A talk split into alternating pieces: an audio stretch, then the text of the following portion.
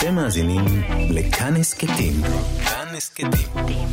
הפודקאסטים של תאגיד השידור הישראלי. בתחילת הקיץ שעבר, בחודש יוני, הצהיר מלך בלגיה הצהרה מפתיעה. רגע, יכול להיות שעצם זה שיש לבלגיה מלך זה כבר די מפתיע, אז אפשר להירגע, אנחנו נסביר את כל הסיפור הזה בהמשך הפרק. בכל מקרה, המלך פיליפ הביע בפומבי את חרטותיו העמוקות ביותר על האלימות שנקטה הממלכה שלו, על הפרקים הכואבים, הפצעים, הסבל וההשפלה שגרמה אימפריית בלגיה. המונח אימפריית בלגיה ודאי נשמע מוזר. אתם בטח חושבים שמדובר בחנות או מפעל לייצור שוקולד, אבל לא. בלגיה, המדינה, הממלכה, היא מה שנשאר מאימפריה. אימפריה כובשת, אימפריה ששלטה בעמים אחרים, במדינות אחרות, אימפריה שנולדה מתוך מלחמות ושרדה מלחמות, אימפריה שהייתה כולה איש אחד, המלך לאופולד הראשון והשני. המלך פיליפ פרסם את ההצהרה שלו לראשונה בהיסטוריה של בלגיה לרגל 60 שנות עצמאותה של הרפובליקה הדמוקרטית של קונגו, 60 שנים בהן קונגו משוחררת מעול הכובש הבלגי.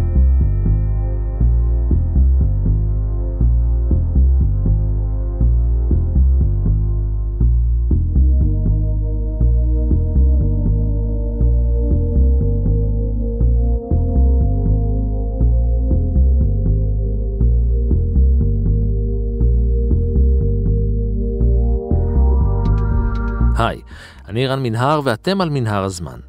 מדי פרק אנחנו מספרים לכם על מקרה שקרה בעבר מזווית שכנראה עוד לא הכרתם. הפעם אנחנו יוצאים בעקבות הודעת טוויטר קצרה ולקונית שקיבלתי מעמיחי בנט, שהזכיר לי שבלגיה בעצמה נולדה כדי למנוע מלחמות.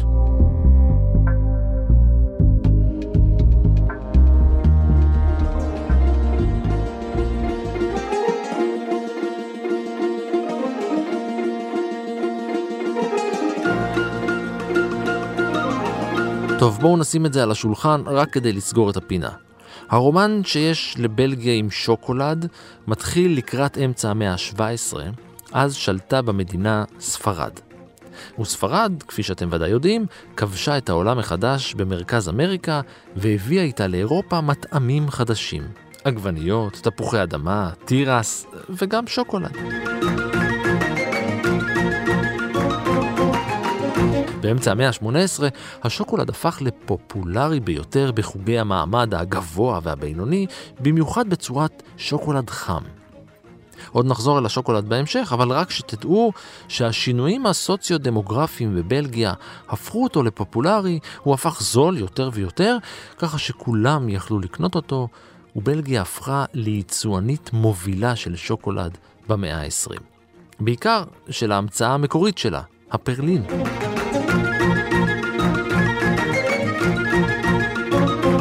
נשבע לכם שעוד מעט נחזור לדבר על השוקולד הבלגי, שבכלל לא היה בלגי. בכל אופן, בעוד הסיפור של השוקולד הבלגי הוא סיפור יחסית קצר, הסיפור של בלגיה הוא סיפור יותר ארוך. אז בואו נחזור מאה אלף שנה לאחור.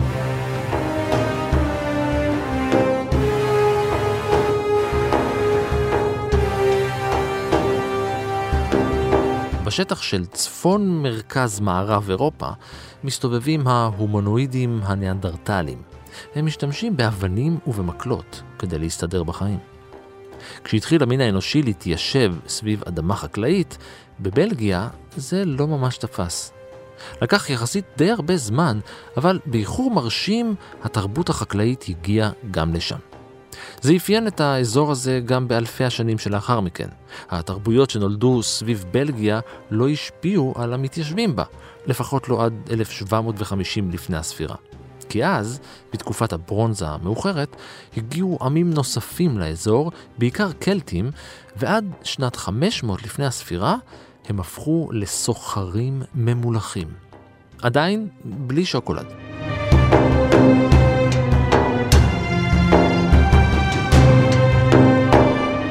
צפון מערב אירופה, אזור אה, שגובל אה, בים הצפוני. זהו אלון לוין, בעל הטור סיקור ממוקד בפורבס ישראל, ומנהל שותף באתר בעל אותו שם. אנחנו מדברים עכשיו על בלגיה בהקשר אה, גיאוגרפי, אבל גם היסטורי, אז אנחנו מדברים על ישויות שגם היו לפני בלגיה, אבל אנחנו מדברים על האזור של דרום מערב צרפת, אזורי השפעה צרפתיים על כל הגלגולים שלהם, ממזרח אזורי השפעה גרמניים, למעשה הייתה אוסטרו-הונגריה, ואחר כך גרמניה כל מיני גלגולים. ומעבר לים, אז יש את אנגליה. הים הצפוני מוביל גם כן לכל מיני מדינות של צפון אירופה. זו עובדה שהיה לה חשיבות לאורך השנים בגלל קשרי מסחר, בעיקר של אה, חבל פלנדריה.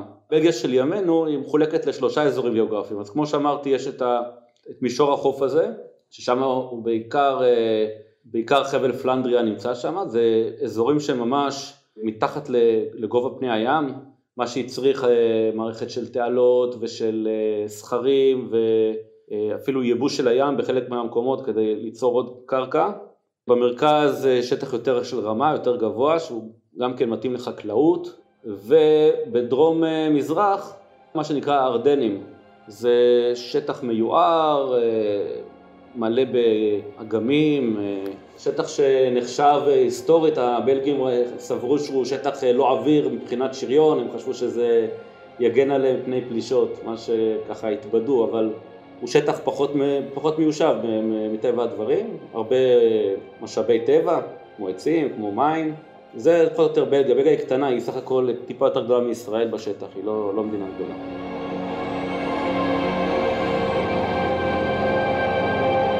כשהגיע לאזור הזה יוליוס קיסר, התושבים במרחב כולו היו ידועים כבלגי, מונח קלטי קדום ביותר שמגיע משילוב של השורש בלג או בולג, שמשמעותו להתנפח, בעיקר מזעם או כעס, ושל המילה ההולנדית חבלכט, שזה זועם מאוד, באנגלית עתיקה זה בלגן.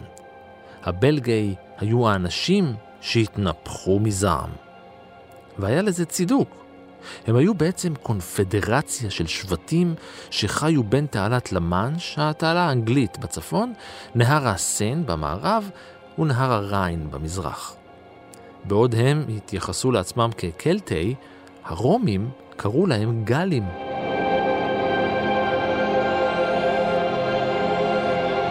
לא משנה איך קראו להם, לאחר הכיבוש הרומי, הפרובינציות הבלגיות פרחו. האימפריה הרומית ייסדה את כמה מהערים החשובות שלה והגדולות ביותר כיום. ואז הגיעו הנוצרים. בתקופה הרומית המאוחרת החלה להתפשט הנצרות ברחבי האימפריה וחדרה גם לשטח הבלגי, או הקלטי, או הגלי. הדת הקתולית שהיא חדרה במאה השישית לתוך בלגיה, הדת הזאת התפשטה יותר באמת באזורים לטינים, אזורים שמטבע הדברים שהאימפריה הרומית והיורשות שלה אימצו את הנצרות, אבל uh, לתוך האזור הזה של גם מגיעים כל מיני מתיישבים uh, משבטים גרמנים פגאנים, והאימוץ uh, של הנצרות אצלם הוא יותר איטי, יותר לכיוון גם המאה השמינית התשיעית.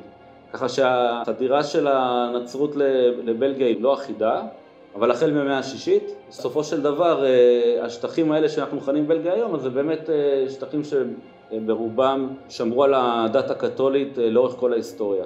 כפי שסיפרנו בפרקים אחרים, בערך משנת 800 ועד שנת 1250 נהנתה אירופה ממזג אוויר חמים. זו הייתה תקופת הביניים החמה. המון גידולי שדה שגשגו אז, והאוכלוסייה גדלה. אבל בראשית המאה ה-14 הכל נגמר. הטמפרטורות צנחו דרסטית במה שנודע כעידן הקרח הקטן, גשמים עזים ירדו במשך שבועות, הגידולים נרקבו במשך שלוש שנים ברציפות, והרעב החל מזדחל במהירות על פני היבשת.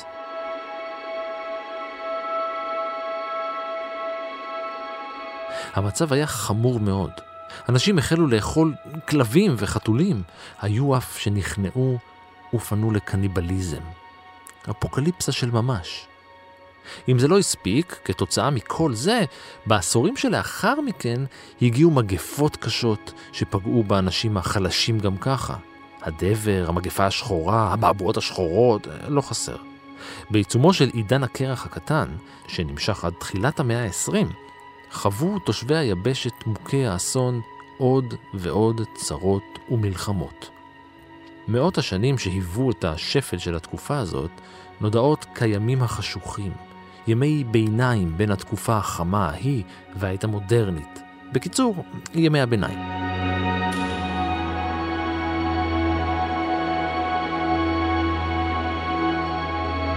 בשיאם של הימים החשוכים ההם, התפרקה האימפריה הרומית. כשאיבדו הרומים שליטה, לקראת סוף המאה ה-15, השבטים הגרמנים תפסו את מקומם, שלטו בכוחות הצבא ויצרו ממלכות משלהם. בצפון השטח הבלגי התיישבו הפרנקים, שבסופו של דבר השתלטו על כל השטח שהוא היום צרפת. שאר השטח חולק למדינות פאודליות עצמאיות יחסית. לקראת סוף ימי הביניים התעורר הסחר באזור, ערים רבות הוקמו, קתדרלות נבנו, וככל שהלכה ההשפעה הרומית באזור והצטמצמה, כך גברה תחושת העצמאות. ואיתה הגיע גם התחלתו של שגשוג, גם כלכלי וגם תרבותי.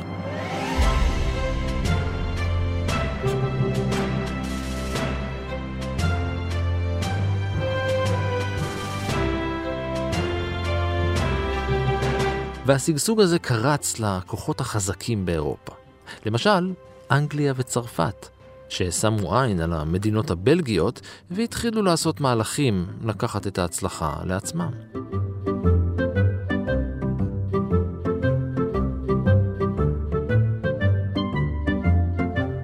הצרפתים ניצחו וכבשו את פלנדריה, פלנדריה, שעכשיו עמדה בפני בעיה. מצד אחד היא הייתה כפופה לצרפת, מצד שני היא ניהלה קשרי מסחר הדוקים עם אנגליה, האויבת הגדולה של הצרפתים.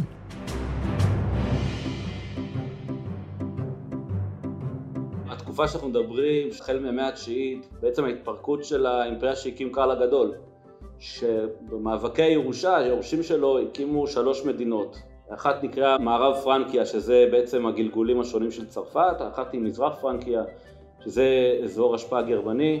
בין לבין, פרנקיה התיכונה נקרא לזה, זה אזור שבו בעצם כלואות המדינות הבלגיות להוציא את פלנדריה, פלנדריה הייתה משויכת בעצם למערב פרנקיה, פלנדריה היא בעצם איזושהי רוזנות קטנה שקמה בסוף המאה התשיעית. והסיפור שם היה שהאדם בשם בולדווין שהוא מונה להיות הרוזן הזה על ידי המלך של מערב פרנקיה הוא היה מאוהב בבת שלו והם ברחו ביחד להתחתן למורת רוחו של האבא ורק אחרי הרבה שכנועים, כי אבא רצה לחתן את, הבת עם אה, איזשהו בן ברית, במקום זה היא ברחה עם בן אדם שהוא לא, לא רצה אולי, בסוף היא צריכה לשכנע אותו והוא מינה אותו לרוזן מתוך תקווה שהוא יישלח לשדה הקרב בראש חיילים ואולי לא יחזור. אז ככה בעצם התחילה פלנדריה, היא הייתה יותר משויכת באמת לאזור ההשפעה הצרפתי ושאר השטחים של בלגיה היו בין שטח השפעה גרמני לצרפתי. הגיאוגרפיה הזאת אה, הפכה את המדינות הבלגיות למוקד למאבקי כוחות, בין הצרפתים לגרמנים. מוקד נוסף היה באמת בגלל שאנגליה היא מעבר לתעלה, וזה יותר נגע לפלנדריה, פלנדריה הפכה להיות אה, מרכז של אה, תעשייה של טקסטיל, על בסיס הצמר האנגלי.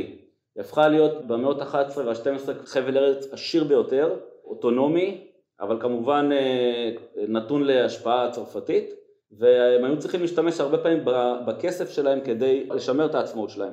בתחילת המאה ה-14 הצרפתים אה, רצו להשתלט על אה, פלנדריה סופית והם פשוט אה, שילמו כופר, הפלמים שילמו כופר כדי לשמר איזושהי רמה של אוטונומיה.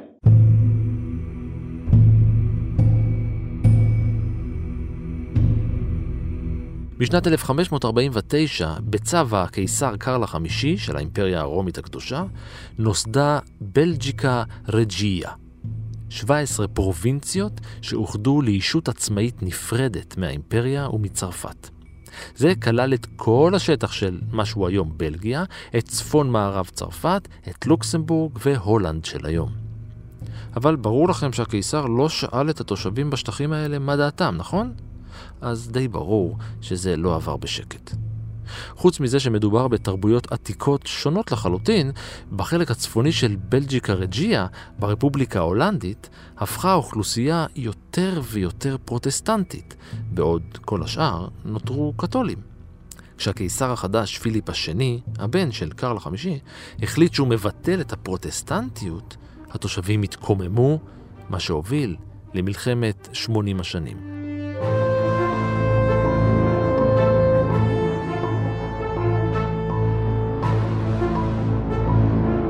כי יש לנו בעצם שתי עדשות, נקרא לשני פוקוסים. הפוקוס הראשון הוא באמת בתוך השטחי ההשפעה האלה שביניהם נמצאת גם בלגיה, בלגיה, הולנד, הארצות השפלה. ההולנדים אה, מורדים בפיליפ, כי פיליפ הוא בעצם אה, מלך קתולי, ספרדי, שמשליט את הקתוליות בכוח, וההולנדים אה, מורדים, פותחים במרד, ובסופו של דבר גם משיגים עצמאות, רפובליקה. בשנת 1581, 13 שנים אל תוך המלחמה, הוליד המרד של 17 הפרובינציות את הולנד המאוחדת. הולנד מתנתקת בעצם מארצות השפלה הדרומיות, שזה בלגיה, לוקסמבורג של ימינו. ובשלב יותר מאוחר של המלחמות, המאבקים הופכים להיות בינלאומיים. משום שהמלך פיליפ הוא ספרדי, אבל הוא משתייך לבית אבסבורג, ששלט באירופה, בשני ענפים, ענף אחד הוא ענף ספרדי וענף אחד הוא ענף אוסטרי. ושניהם בעצם עוטפים את אה, צרפת, הספרדים מדרום ומערב והאוסטרים ממזרח. והצרפתים מחפשים אה, דרך להחליש את אה, בית אבסבורג במסגרת מאבקי שליטה על אה, כל מערב ומרכז אירופה והם חוברים למדינות פרוטסטנטיות כמו שוודיה, דנמרק כדי להילחם באוסטרים ובספרדים. בתוך זה, ארצות השפלה הדרומיות מצטרפים לצרפתים כדי להילחם בעצם במלך הספרדי. מתוך אינטרס כמובן מקומי יותר. אבל זה בתוך אה, מלחמה רחבה יותר של הצרפתים נגד אה, בית אבסבורג.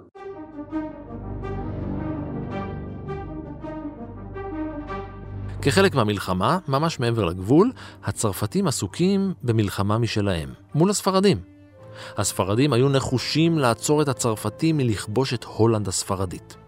אחרי המלחמה, בשנת 1659, העבירה ספרד את כוחותיה בחזרה הביתה וניסתה לכבוש את פורטוגל. במקום להתמודד עם הצרפתים ושאיפת ההתרחבות שלהם בעצמם, הספרדים העדיפו להסתמך על צבאות של אחרים. למשל, כשצרפת פלשה לדרום הולנד, העימותים היו מול אוסטריה או מול ההולנדים עצמם. בשנת 1700, כשקרל השני ששלט בספרד הלך לעולמו, החלה מלחמת ירושה שנמשכה 13 שנה. מצד אחד הצרפתים בתמיכת הבווארים, ומצד שני האוסטרים שנתמכו על ידי האנגלים, ההולנדים ועוד מדינות באירופה.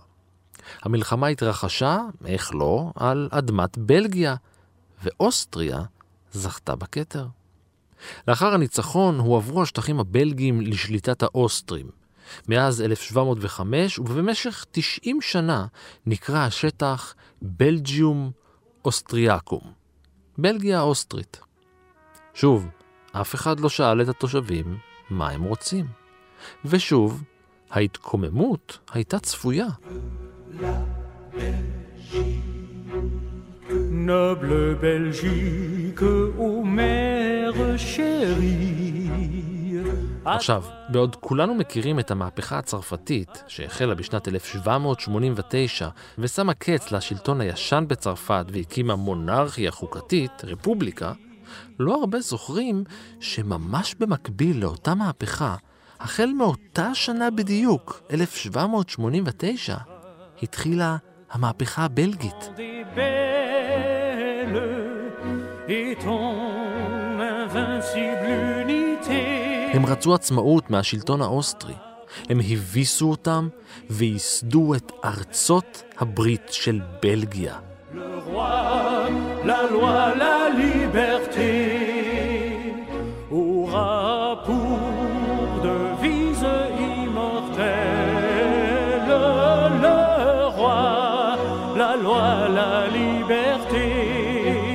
הם חלמו על עתיד ורוד ומתוק. אלא שתוך פחות משנה, בנובמבר 1790, קראה את החלום הזה המונרכיה האוסטרית, מחצה את המהפכה ותפסה שוב את מושכות השלטון.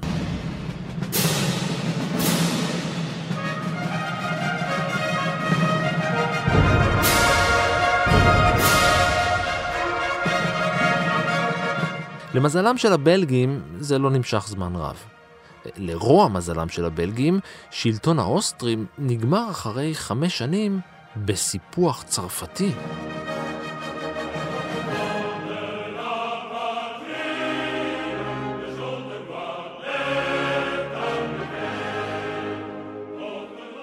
מבחינה היסטורית, האזורים האלה כל הזמן מחליפים ידיים בין שטחי השפעה גרמנים לשטחי השפעה צרפתיים. היו לזה המון גלגולים. אפשר לקרוא לזה צרפת כל הזמן, אפשר לקרוא לזה גרמניה, אוסטריה כל הזמן, אבל אלה היו המעצמות שעוטפות את, אה, את ארצות השפלה, ובעצם אה, מנהלות את המאבקים ביניהם. נוח להם כמובן לנהל את המאבקים על אדמה, נקרא לזה ניטרלית. ובאמת, אה, כשצרפת הופכת להיות המעצמה באמת היבשתית החזקה ביותר באירופה, אז גם בלגיה בעצם, מה שהיה לפני בלגיה, נופל תחת, ה, תחת השליטה הצרפתית. כמובן שבלגיה היא, אולי בשלב הזה כבר לא, לא אפשר להשתמש במושגים של וסאלים, אבל הם תחת שלטון צרפתי, הם, הם צריכים לספק חיילים, צריכים לספק אה, מיסים, התרבות הצרפתית אה, חודרת, וצריך להבדיל בין אזורים אה, דוברי הולנדית בבלגיה לבין אה, אזורים דוברי צרפתית. היחס שלהם לשליטה הצרפתית הוא, הוא כמובן שונה. אבל החדירה הצרפתית הזאת, קודם כל היא משפיעה בכלל על כל המבנה החברתי בבלגיה, וזה יוצר לחץ באמת אה, מצד אה, מעמדות שנפגעו מהשליטה הצרפתית, נקרא לזה חוסר שקט אזרחי, אבל בסופו של דבר, שליטה הצרפתית נמשכת עד, אה, עד שבעצם נפוליאון נופל. בעקבות הסיפוח הצרפתי, השליטים מונו על ידי צרפת, מיסים כבדים הוטלו על הבלגים, הגברים גויסו למלחמות הצרפתיות, מערכת המשפט הצרפתית הייתה המערכת המרכזית. הכיבוש הצרפתי בבלגיה מחק את השפה ההולנדית ברחבי המדינה, כולל ביטולה כשפה מנהלית. המוטו "אומה אחת, שפה אחת" ביסס את מעמדה של השפה הצרפתית כשפה המקובלת היחידה בחיים. אגב, מחזיק מעמד אפילו מאה שנה אחר כך בעצם. אה, ההולנדית חוזרת אה, לקבל מעמד שווה בבלגיה, אה, אני חושב, רק אחרי מלחמת העולם השנייה בצורה כזאת. טוב, נו, אז אנחנו כבר מכירים את הבלגים, ואנחנו יודעים ששוב אף אחד לא שאל אותם מה דעתם, ולכן שוב ברור שההתנגדות לשלטון הצרפתי פשטה בכל חלקי האוכלוסייה. מלחמות נפוליאון, בסופו של דבר כל אירופה נלחמת בו. הרוסים והאנגלים, רק אה, האוסטרים איתו, אה, יש החלפת נאמנויות כל הזמן מקואליציה של אה, מדינות.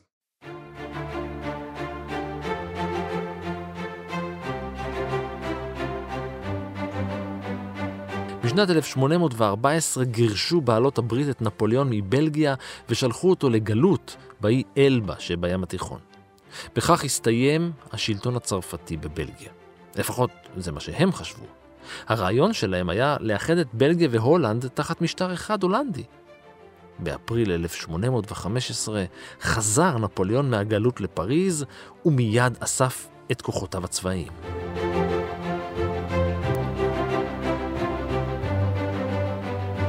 באותו הזמן בדיוק התפרץ באינדונזיה הר הגעש טמבורה.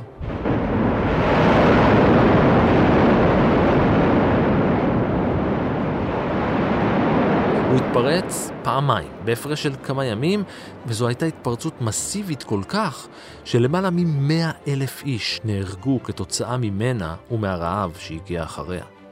האפר מההתפרצות הזאת לא רק כיסה את כל האיים השכנים, חיסל את הצמחייה וזיהם את מי השתייה, אלא גרם להאפלה של השמיים ברחבי העולם כולו ולירידה של הטמפרטורות בכל העולם. בשנה שלאחר מכן לא היה קיץ, חודשיים לאחר ההתפרצות, הגיעו נפוליאון וכוחותיו אל ווטרלו שבבלגיה, דרומית לבריסל. רק שהם נתפסו לא מוכנים. החורף הפתאומי בחודש יוני, הגשם השוטף והבוץ הסמיך הפתיעו אותם. נפוליאון הובס בקרב ווטרלו המפורסם.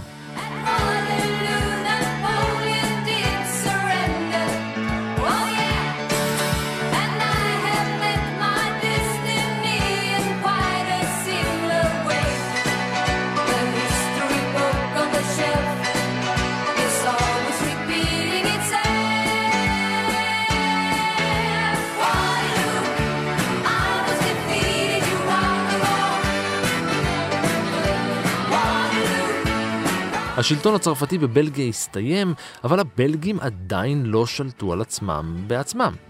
פשוט כי המעצמות המנצחות, בריטניה, אוסטריה, פרוסיה ורוסיה, הסכימו בקונגרס וינה על איחוד הולנד האוסטרית לשעבר ושבע המחוזות המאוחדים לשעבר לכדי ממלכה מאוחדת. הממלכה המאוחדת של הולנד. הרעיון היה ליצור מדינה אחת שתשמש חיץ נגד פלישות עתידיות אפשריות של צרפת. זה עבד כמה שנים בלבד. זאת אומרת, זה כמעט עבד. זה ניסה לעבוד. פשוט הפוליטיקה הכפויה הזאת לא ממש הצליחה לעבוד. המחוזות הדרומיים, שכינו את עצמם עכשיו בלגיה, החלו לתסוס.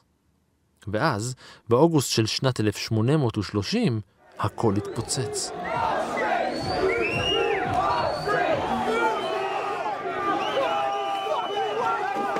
שוב, במקביל לצרפת וכהשראה מהמהפכה השנייה שם, הבלגים דרשו שלטון עצמאי. סוף סוף. ההפרש הגדול בין ההולנדים לבלגים זה, זה שלטון פרוטסטנטי על הארצות השפלה הדרומיות, קתוליות, ההתנגשות הצבאית הזאת היא שבעצם יצרה את, ה, את הרצון להתנתק, וכמובן שההולנדים לא, לא מוותרים אה, כל כך מהר. מלך הולנד הניח שהמחאה תעבור. הוא המתין לכניעה והודיע על חנינה לכל המהפכנים, למעט זרים ומנהיגים. מה הוא עשה כשזה לא הצליח? הוא שלח את הצבא. הכוחות ההולנדים נתקלו בהתנגדות נחושה ביותר. רק בעיר בריסל לחמו פחות מאלפיים מהפכנים ביותר מששת אלפים חיילים הולנדים. באנטוורפן, שמונה אוניות מלחמה הולנדיות הפציצו את העיר, כשזו נפלה לידי המורדים. הבלגים, אה, בסופו של דבר, באמצעות אה, בריתות, אה, מצליחים להדוף את זה. הולנד עצמה רק, דומני, שבע או שמונה שנים אחר כך מכירה סופית במציאות החדשה, אבל זה, זה באמת אירועים שהם זניחים, כי בסופו של דבר בלגיה הופכת לעובדה קיימת, כנראה שזה גם באינטרס מעצמתי, מאחר שבלגיה היא בעצם אזור חיץ בין הדרום הקתולי האירופי לבין הצפון הפרוטסטנטי, אז זה מסתדר להם הקווים האלה, וזה הופך להיות עובדה מוגמרת בסופו של דבר. לקראת סוף 1830 הורו המעצמות על שביתת נשק, ואז הועלתה ההצעה והתקבלה על ידי כולם. הקמת ממלכה בלגית עצמאית ללא התערבות צבאית. ב-4 באוקטובר 1830 הוכרזה בלגיה כמדינה עצמאית. עדיין בלי שוקולד. הקונגרס הלאומי הבלגי הוקם כדי להקים חוקה, לפיה בלגיה הפכה למדינה ריבונית ועצמאית עם מלוכה חוקתית, בדיוק כמו צרפת. התקנה של הבלגים היא כנראה שבעקבות ההיסטוריה הקרובה של המהפכה הצרפתית וההשתלשלות של הדברים, שאולי צריך באמת שיהיה מונרך. ובלגיה מתחילה לחפש מלך, כמובן בפורמט של מונרכיה קונסטיטוציונית, לא בתור מלך אבסולוטי, אה, היא רוצה מלך, אין, אה, אין שושלות מלוכה בבלגיה לפני כן. בסופו של דבר הם מוצאים איזשהו אציל גרמני שמקושר בקשרי נישואין עם, בתי המלוכה הכי חזקים באירופה, כולל בית המלוכה הבריטי. הוא עצמו, ליאופולד הראשון, אה, קיבל אה, הצעה גם כן להיות מלך יוון, אבל בסופו של דבר הוא מקבל את ההצעה הבלגית והוא הופך להיות מלך בלגיה. ב-21 ביולי 1831 הוכתר ליאופולד הראשון מבית זקס קובורג, בית המלוכה הבריטי, כמלך הבלגים הראשון.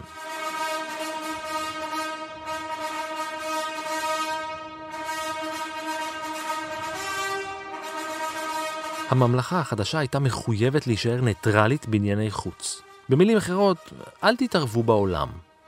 רק נראה שמלך הבלגים הראשון ראה במחויבות הזאת המלצה בלבד. בעשורים השני והשלישי לשלטונו, לאופולד הראשון קידם רכישה של שטחים מעבר לים והגדלה של הריבונות הבלגית. איפה? למשל בהוואי.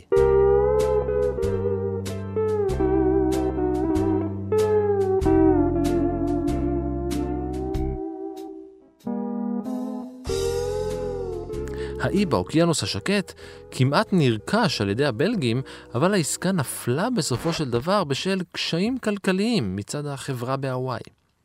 המלך לאופולד הראשון בחן אפשרות להקים קולוניות בצפון אפריקה, באמריקה הדרומית, באוקיינוסים האטלנטי והשקט, אפילו בארצות הברית. בסך הכל כמעט 60 יעדים. ב-1842 הוא החליט ליישב את סנטו תומאס דה קסטיליה שבגואטמלה, אבל מאמצי ההתיישבות הבלגים בגואטמלה פסקו אחרי 12 שנה בשל מחסור במימון ותמותה גבוהה של המתיישבים עקב מחלות.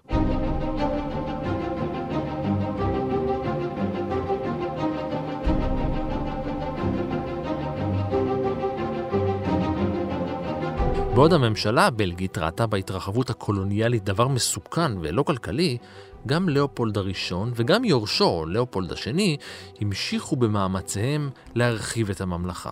חד משמעית, אה, יש פה תסכול של אה, יותר בולט אצל לאופולד השני, שהוא נכנס לתפקיד ב-1865, רוב העולם כבר אה, חולק בין רוב המעצמות, והוא סבור שבלגיה כשאיפה, כמטרה, אם היא רוצה להיות בכלל שחקנית בעולם הזה, היא צריכה, כמו שאר המדינות, היא צריכה בעצם נכסים קולוניאליים. היא לא יכולה להתמודד בעולם הזה בשום צורה, כלכלית או מדינית, בלי שיהיה לה קולוניות. לאופולד השני ניסה לשכנע את הממשלה לתמוך בכיבוש אגן המשקעים של נהר קונגו במערב אפריקה המשוונית, שטח שלא נחקר באותה תקופה. כצפוי, הממשלה סירבה. הסירוב של הממשלה, אגב, הוא לא מאיזה מטעמים אה, הומניטריים, אלא רק מטעמים כלכליים. הם, הם מאמינים ששליטה, בעיקר איפה שהוצע, בלב אפריקה, שזה מבחינת תשתיות, מבחינת אה, היכולת לשלוט, היא דורשת הרבה משאבים. הם חשבו שזה פרויקט קצת גדול על בלגיה, ולכן הם לא רצו חלק בעניין הזה. ואז עשה לאופולד השני משהו יוצא דופן. בשנת 1885 הוא הקים מדינה חדשה תחת שלטונו האישי, מדינת קונגו החופשית.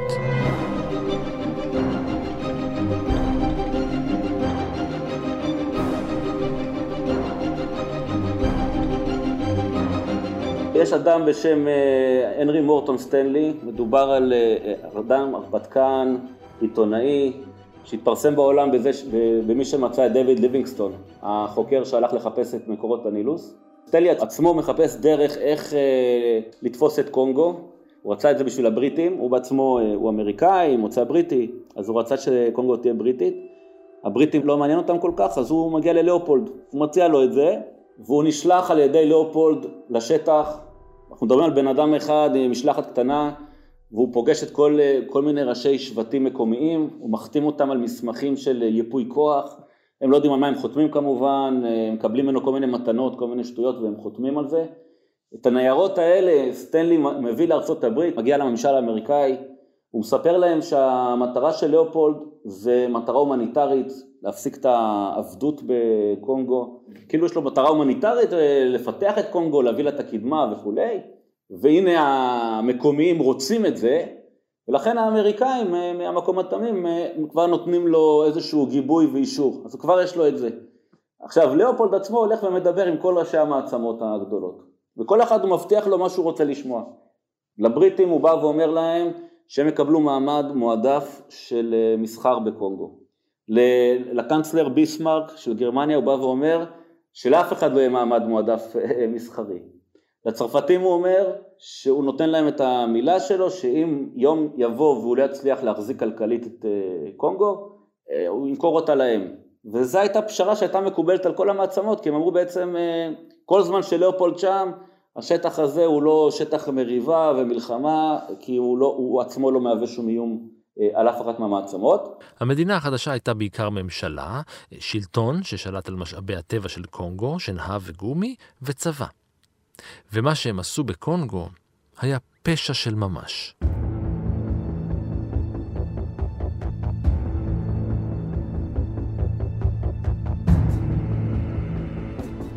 יחד עם חברת הגומי האנגלו-בלגית, הם הפעילו כוח ואלימות כדי להפיק כמה שיותר רווח מהשטח שלהם.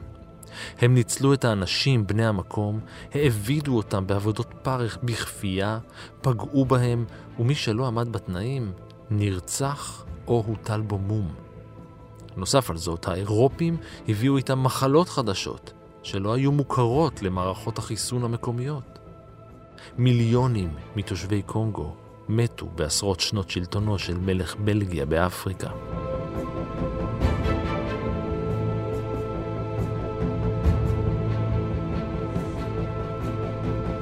עכשיו, למרות שבלגיה כמדינה לא שלטה בקונגו, בקונגו לא הייתה מושבה בלגית, בלגיה הייתה המרוויחה העיקרית ממה שקרה בקונגו. בעיקר הכספים והאוצרות שעברו, זרמו לתוך בלגיה, באמת שימשו להקמה של המון אה, מבני ציבור וכל מיני פרויקטים.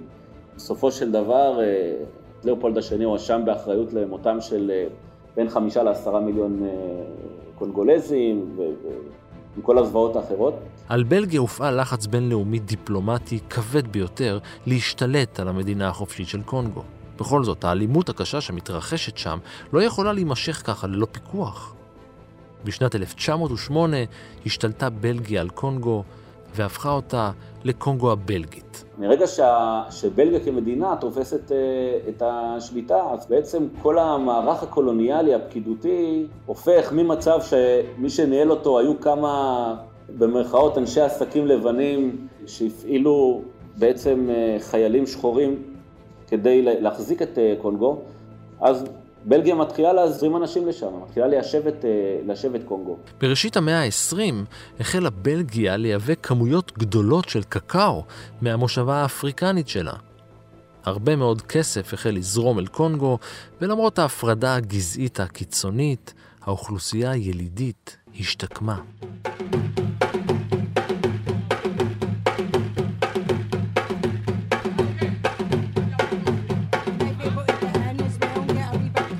במלחמת העולם הראשונה, כוחות של לוחמים מקונגו השתתפו מטעם בלגיה בהתקפות נגד הגרמנים באזור רואנדה ובורונדי של ימינו. רואנדה אורונדי הייתה חלק מאפריקה המזרחית הגרמנית, ולאחר המלחמה ובעקבות פעילות הבלגים, נותרה תחת כיבוש בלגי. חבר העמים, הארגון שקדם לאו"ם, הקצה את השטח לבלגיה, והוא נותר כזה עד שנת 1962, אז התפצלה למדינות העצמאיות רואנדה ובורונדי.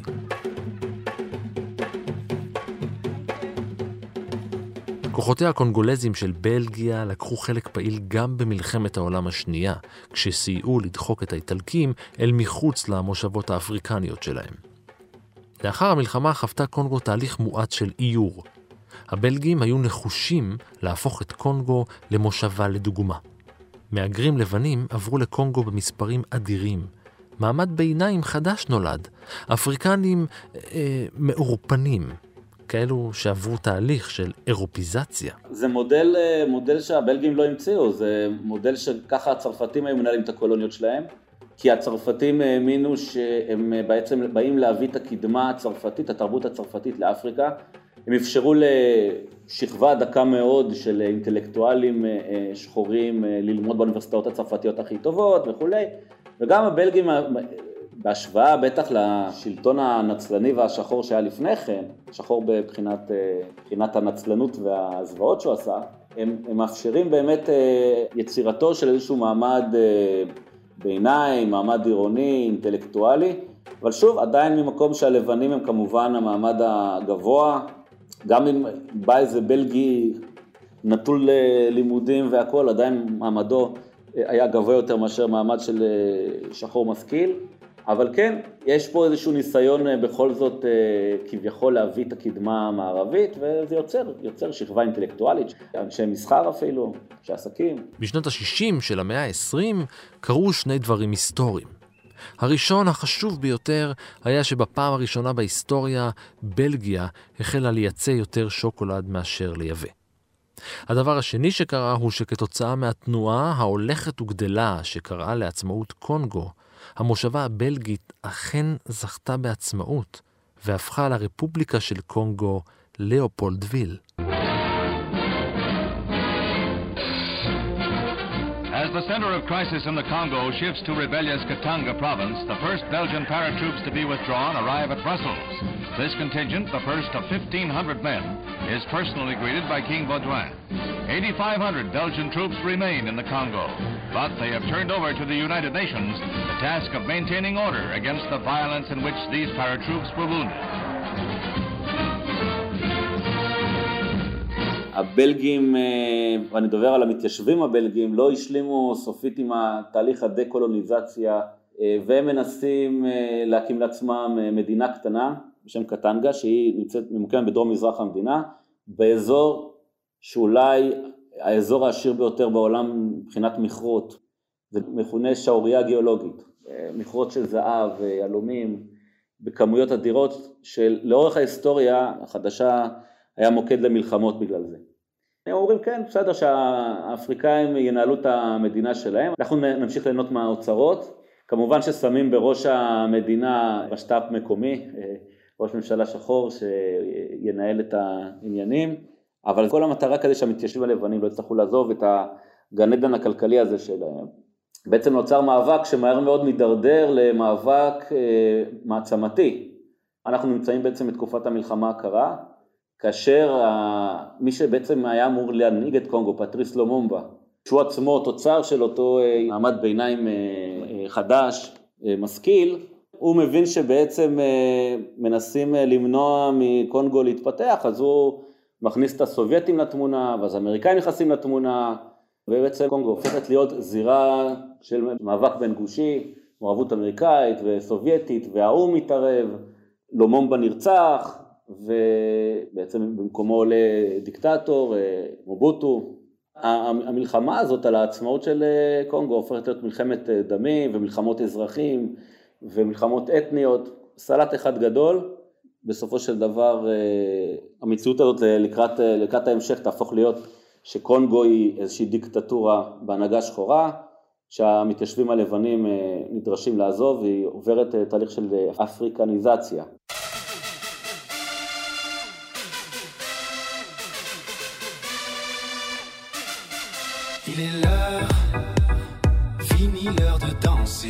שני עשורים לאחר מכן, ייצוא השוקולד הבלגי גדל באופן אקספוננציאלי.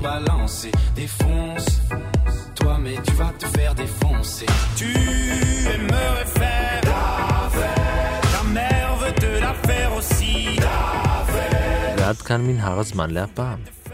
תודה לאלון לוין, תודה גם לעמיחי בנט. תודה גם לאור מנהר שטמפרר והיה על ההפקה, ולאייל שינדלר שפרלן והיה על העריכה.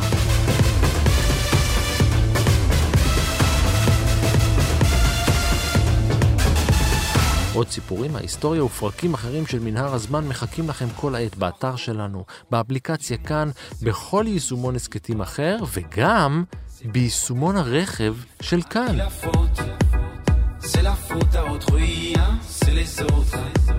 אתם מוזמנים להמשיך ולשלוח לנו רעיונות לפרקים בפייסבוק ובטוויטר, להגיב, להעיר ובעיקר להתחבר. אני רן מנהר, נשוב וניפגש בפרק הבא.